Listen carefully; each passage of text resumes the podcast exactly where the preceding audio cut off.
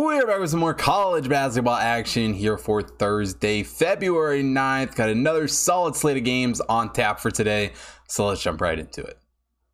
Now, we started today's show off in the Horizon League as Detroit takes on Milwaukee. Detroit comes into this game as the 236th overall team in the Hot Tip Power Ranking. Milwaukee is the 292nd overall team. And, you know, overall this season, Milwaukee is much improved from where we saw this team a season ago. Bart Lundy taking over as head coach um, has really got this team turned around and going into the right direction. Um, they do come into this game, though, following the loss against Green Bay on Monday night, going into overtime in that one. As far as Detroit Mercy, they've also been a fairly good team this season. You know, coming to this game on a two-game winning streak. Overall, they're six and eight in Horizon League play, but it's a Detroit team that has done a good job shooting the basketball this season. A 51.7 effective field goal percentage of the season, and they're hitting 39.1% from beyond the arc. They're actually the ninth best three-point shooting team in the entire nation this season. Um, Milwaukee maybe isn't quite that good. They've still been a solid shooting team this season. Milwaukee, a 51.3 effective field goal percentage on the season,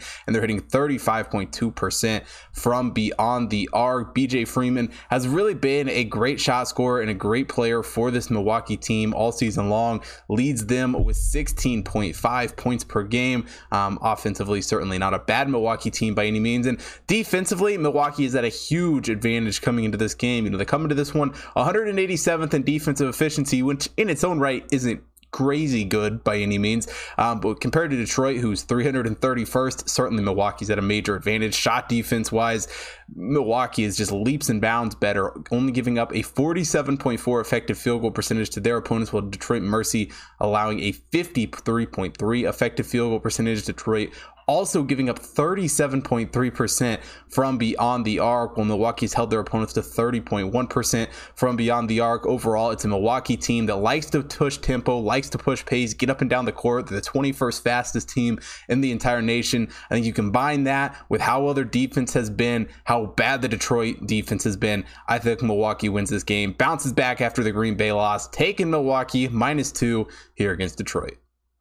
Now we head to the Big Ten for the next game here on Thursday's show. Northwestern taking on Ohio State. Northwestern comes into this game as the 70th overall team in the Hot Tip Power Ranking. Ohio State is the 39th overall team. And overall, it's just an Ohio State team that has really struggled here in conference play. Come into this game with only one win in their last 10 games, um, a win against Iowa in that one. You know, overall, while they did beat Northwestern on the road, um, in their first meeting. It's just an Ohio State team that has really been struggling as of late. And Northwestern, outside of you know the loss to Ohio State and, and you know some some losses to some of the top teams in the conference, they've actually played pretty well in Big Ten play, seven and five overall. Now, obviously, the Northwestern offense hasn't been the best this season, only a set 47.2 effective field goal percentage on the season, um, and Northwestern is also only hitting 31.6% from beyond the arc. Certainly, compared to Ohio State, just stat wise, Ohio State has been the much better shooting team this season. And, offensively speaking,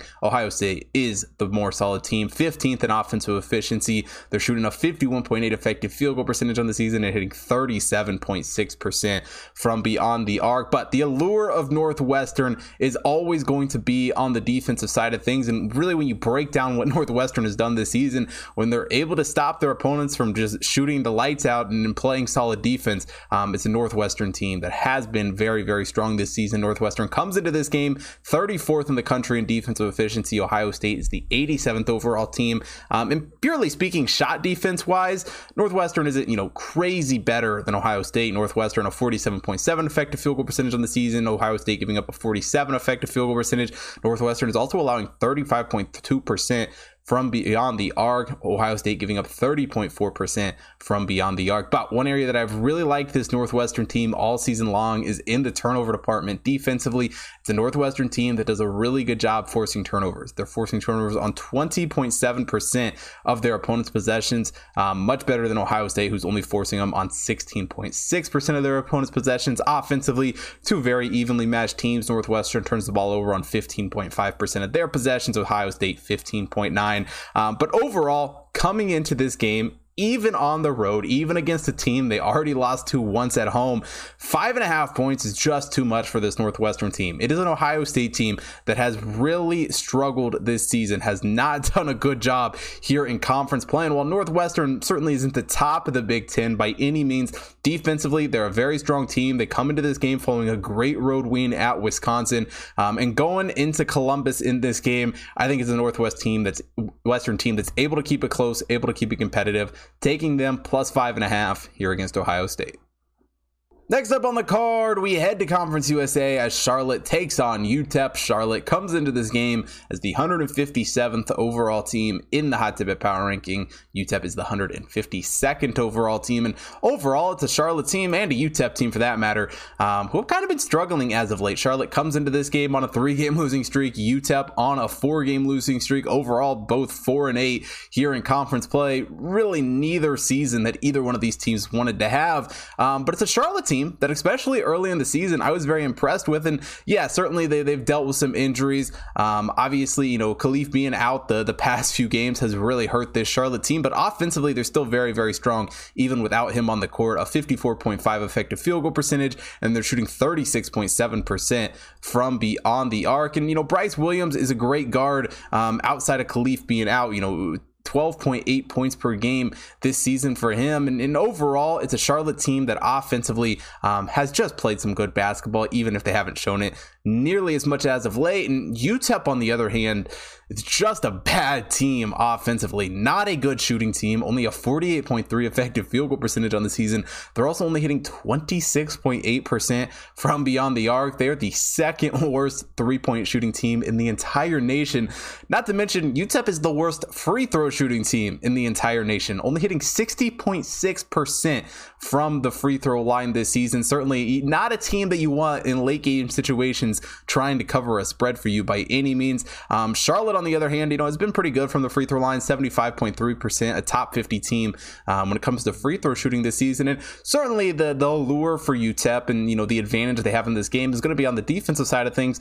But I don't think it's quite as, as big of a gap as it might look just on paper. You know, UTEP has had a great shot defense, only giving up a 49 effective field goal percentage, but Charlotte's not terribly far behind, only allowing a 49.8 effective field goal percentage. Um, UTEP has been the better team, though, from the perimeter, only allowing 30.9% from three. Charlotte um, has given up 35.9% from beyond the arc. But one area that Charlotte has actually been the better team on the defensive side of things is rebounding wise. Charlotte has been great on the defensive glass, the 10th best defensive rebounding team in the entire nation this season, pulling down 77.3% off the defensive glass. UTEP, while they've been overall good on the defensive side of things, haven't been nearly as good of a rebounding team, only pulling down 71.4% off the defensive glass. Overall, yeah, Charlotte has obviously dealing with some injuries that have really affected them here in the past few games.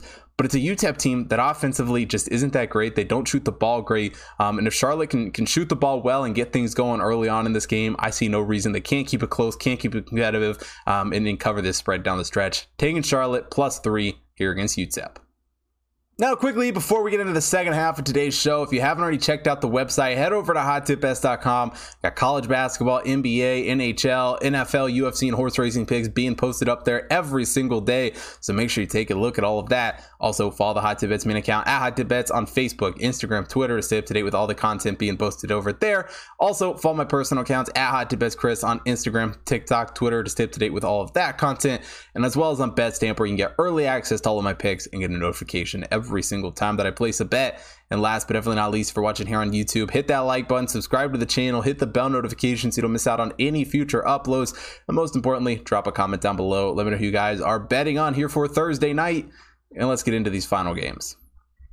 Next up on the card, we're taking a look at the Northwestern State versus Texas A&M Commerce game. Northwestern State comes into this game as the 300th overall team in the Hot Tip Power Ranking. Texas A&M Commerce is the 332nd overall team. And you know, if you haven't been paying attention to the Southland, these two teams have both had great seasons. I mean, obviously Texas A&M Commerce, their first year in Division One, you know, expectations maybe not super high, and they certainly didn't start out the greatest. You know, a, a four and ten start going going into conference play, but since starting conference play in Southland play, have been a fairly strong team. Seven and three overall, have won five of their last six games. Uh, but Northwestern State has also looked very, very good this year in conference play. Eight and three overall, have come into this game on a six game winning streak, only one loss in their last nine. Really, Texas or Northwestern State has been playing some very, very good basketball. And one just little note that's interesting about this matchup they're playing on Thursday night here, but these two teams also meet up again um, at Northwestern State on Saturday. So